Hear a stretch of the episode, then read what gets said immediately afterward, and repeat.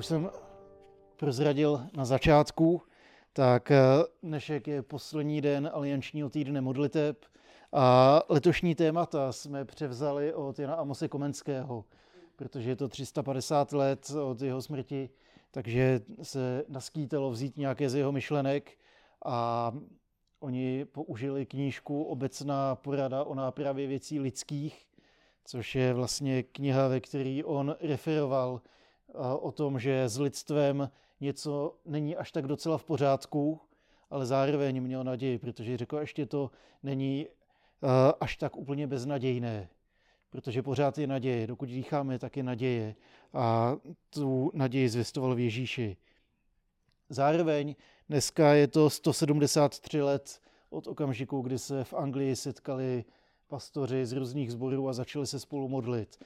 Napříč sborama, napříč denominacema a vznikla z toho krásná tradice, že každý rok se první celý týden v lednu začíná tím, že zástupci církví se sejdou a modlí se a nejinak tomu bylo i v Praze. Já jsem měl tu příležitost kázat i ve Zboru církve bratrské, že vždycky uh, káže a vede službu lidi z různých církví a děje se to po různých místech po Praze.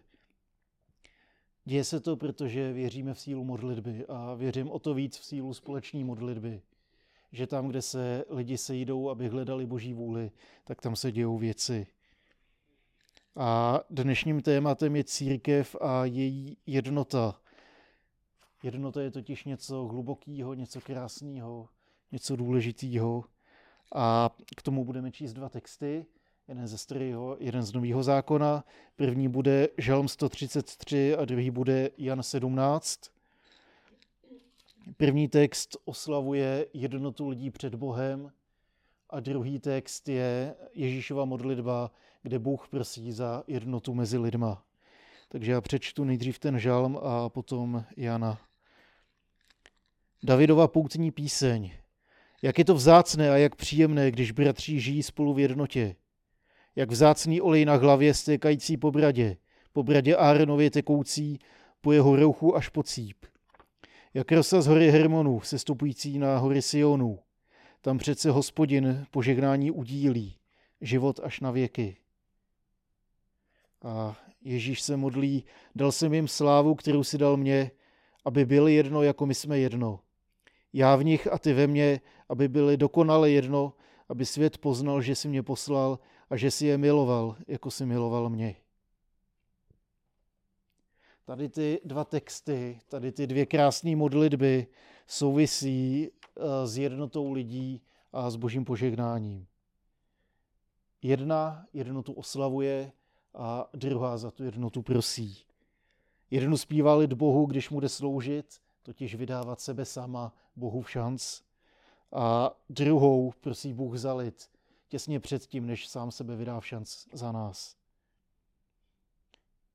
Bohu, který sestupuje, který člověka miluje, který přichází, aby sloužil a aby vydal sebe sama. Sloužit a vydat se druhýmu je totiž projev lásky a to asi nejlíp odráží boží charaktery.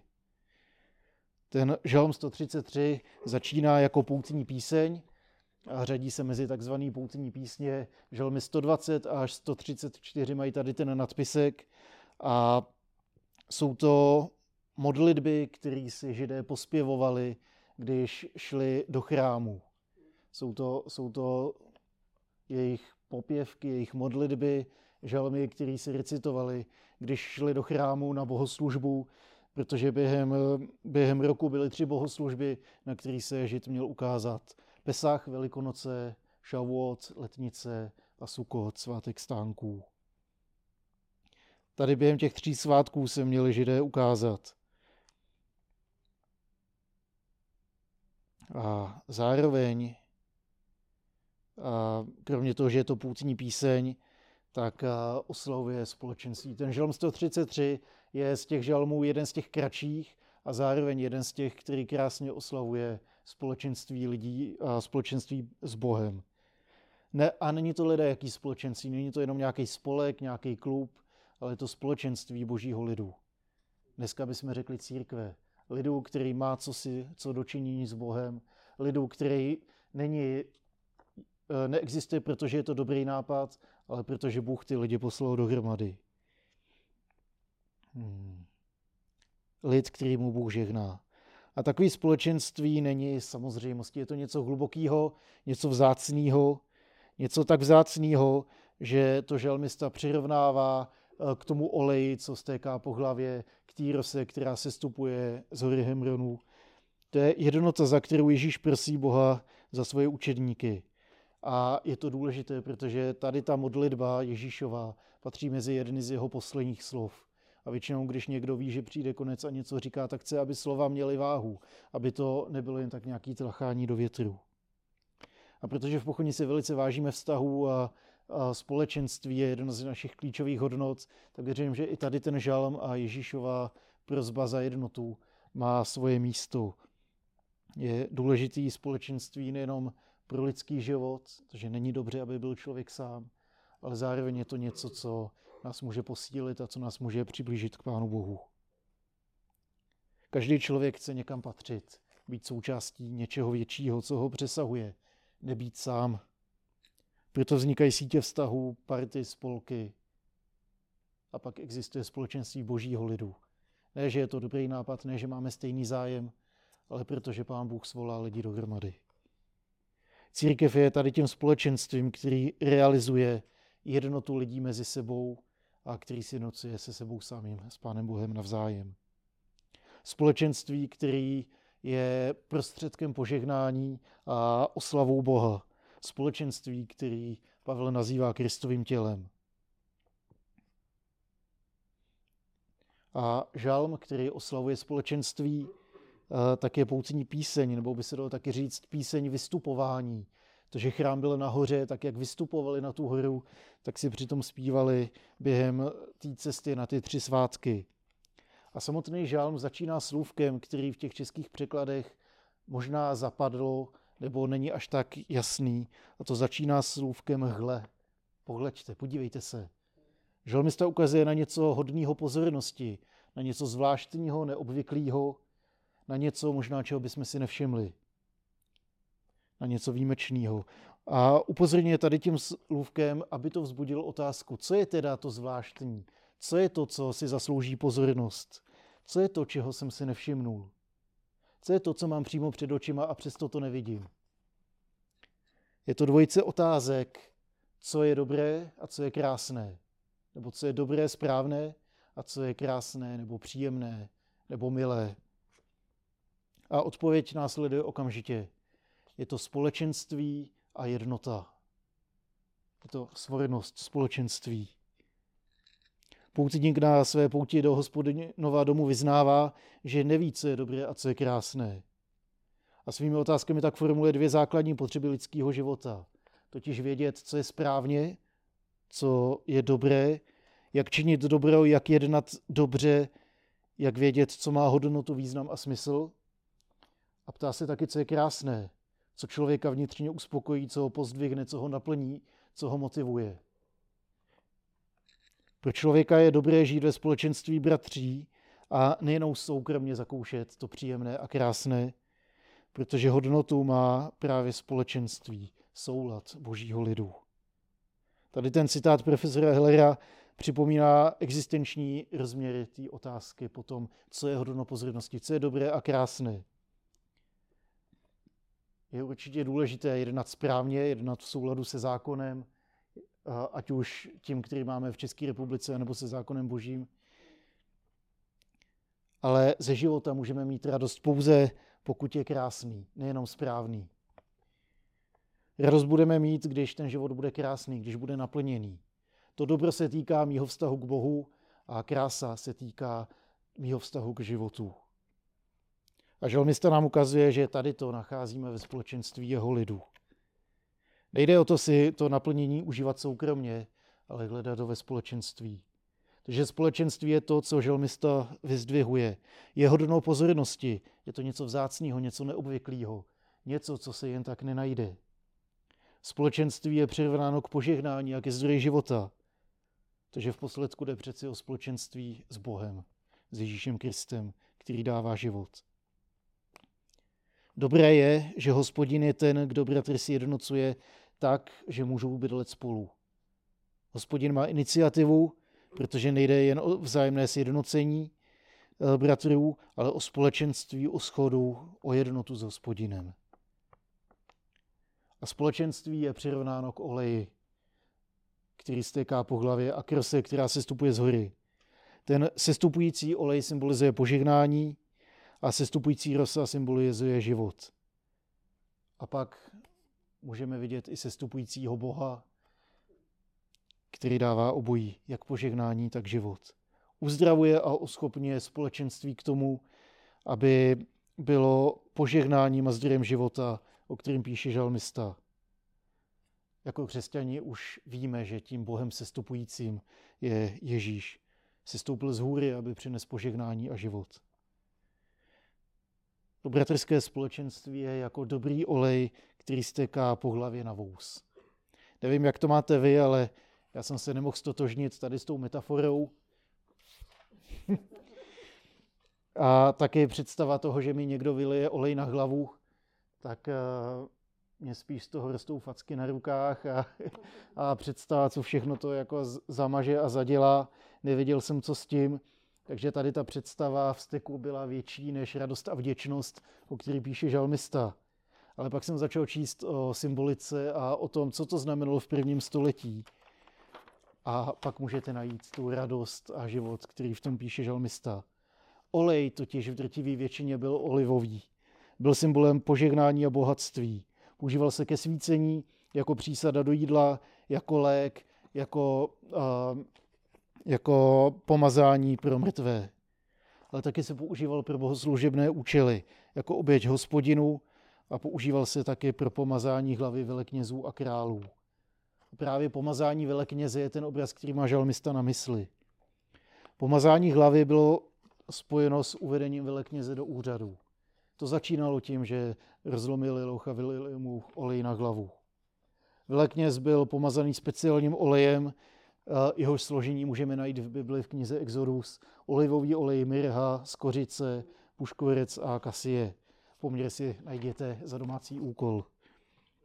A nebo si stáhněte moje poznámky a bude to v PDF-ku. No vidíš. tak si pak můžeme čuchnout po bohoslužbě. Takto pomazaný kněz byl posvěcený, tudíž svatý v božích očích. Velekněz zastupoval lidi před Bohem. A je dobrý, když se někdo za vás postaví před Bohem. Je, někdo, je dobrý, když se někdo za vás postaví, když jde do tuhýho. Protože uh, to je něco, co hledáme. Viděl jsem takovou hezkou metaforu, že uh, když si představíte, že tamhle by byl Bůh a že já jsem velekněz, tak vy uvidíte tady to. Ale Bůh vidí mě a vy jste schovaní za mnou. Bůh vidí stav toho velekněze. Když byl velekněz svatý, tak Bůh žehnal lidu. Když měl velekněz hřích, tak Bůh lid trestal. Jeden za všechny, všichni za jednoho. Tady tu úlohu dokonale pak sehrál Ježíš Kristus. On, o něm je psáno, že on je ten dobrý velekněz, nebo velekněz dobra. Úkolem velekněze bylo přinášet oběti za hřích a zprostředkovávat smíření s Bohem. Jaká je to radost mít Ježíše jako velekněze, který se za vás postaví před Boha. Který se za nás přimluvá před Boží tváří. Jeho předchůdci zemřeli, ale Ježíš je ten pravý a lepší velekněz, protože žije a přimluvá se stále. A druhý obraz žalmisty, kterým popisuje společenství, tak je rosa, která se stupuje z hory. Rosa znamená osvěžení, vodu, vláhu, život. Čerství nadechnutí každý ráno. A podobně jako dešť ceká do celého kraje a připadá k dobru všem, tak je obrazem požehnání, který jsou ve společenství božího lidu účastní všichni bez rozdílu. Olej na Arenově vousu je požehnáním pro duchovní život – Rosa je požehnání pro život fyzický. Bůh dává požehnání a dává život. Boží péče zahrnuje celého člověka, protože Bůh si nepřeje, aby lidi zahynuli, ale aby našel život. Aby našel život věčný, život v Ježíši. Neboť to je vůle mého Otce, který mě poslal, aby každý, kdo vidí syna a věří v něho, měl věčný život. A já ho vzkřísím v poslední den. Když se podíváte, jak končí Žalm 133, tak tam je, že hospodin rozkázal požehnání. Život pro lidi až na věky. Krásný závěr žalmu. Bůh si přeje život. Přeje se, uh, přikazuje požehnání, který vede k životu, který neskončí něčím zlým. On ukazuje život ve společenství, život, který je dobrý, život, který je naplněný, život, který je plný požehnání. Ukazuje, že ta rosa, která se stupuje z hory, tak to je hora chrámová, na které je chrám, tam, kde přebývá hospodin. Takže vlastně od hospodina se stupuje vláha do celé země. Stejně tak je úžasná zpráva, když žalmista říká, že po veleknězově vousu teče olej. Protože to znamená, že právě do úřadu nastupuje někdo, kdo se za vás postaví před Boha, kdo za vás bude zápasit, kdo se za vás bude přimlouvat. Společenství má proto velkou cenu. Není dobře, aby byl člověk sám. Byli jsme stvořeni jako vztahové bytosti a jeden z následků hříchů je, že vztahy právě trpí, že vztahy jsou pochromaný, že se hádáme, že si nemůžeme přijít na jméno, že si nerozumíme, že dochází k nedorozumění. A kolikrát tady to nás zdrtí víc, než když nás bolí zlomená noha. Následkem hříchu je, že ty vztahy se bortí a že je těžké žít. Ale podívejme se na to obráceně. Když ty vztahy fungují, když jsou harmonické, tak v tom nacházíme život a radost. To je to, co nás žene dál, to, co nás motivuje. Když máme krásný vztah s manželkou, a o to víc, když máme krásný vztah s Bohem. A právě harmonické vztahy, charakterizované jednotou s Bohem a jednotou s lidem navzájem, jsou tím, co je před Bohem dobré a krásné. Jak se žalmista ptá úplně na začátku, co je dobré a co je, co je příjemné, nebo co je krásné. Co je správné podle zákona a co je krásné podle toho, jak nám v tom ještě máme srdce. Vědět, co je dobrý, nestačí. Protože teprve, když v tom najdeme sebe, když najdeme svoje srdce v tom, co je dobré, tak to začneme dělat. V takovém společenství můžeme nacházet život. Dobrá zpráva je, že ten olej tekl po vousech toho nejlepšího velekněze, pravýho a lepšího Ježíše Krista. Dobrý je, že voda, vláha, život pochází od něho. A kde to můžeme najít? Ve společenství, který povolal sám Bůh. Ve společenství církve, ve společenství těch, kteří našli Boha a kteří se stávají Bohem pro druhý.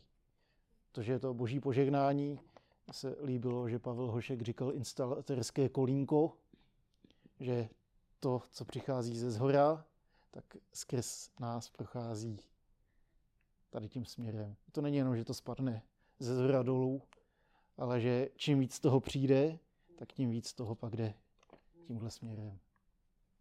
Tak ať i pochodeň se může stát tady tím společenstvím pro vás, pro nás, aby jsme mohli znát toho, kdo sám dává požehnání a život, olej a vodu, to dobré, protože víme, u koho to hledat.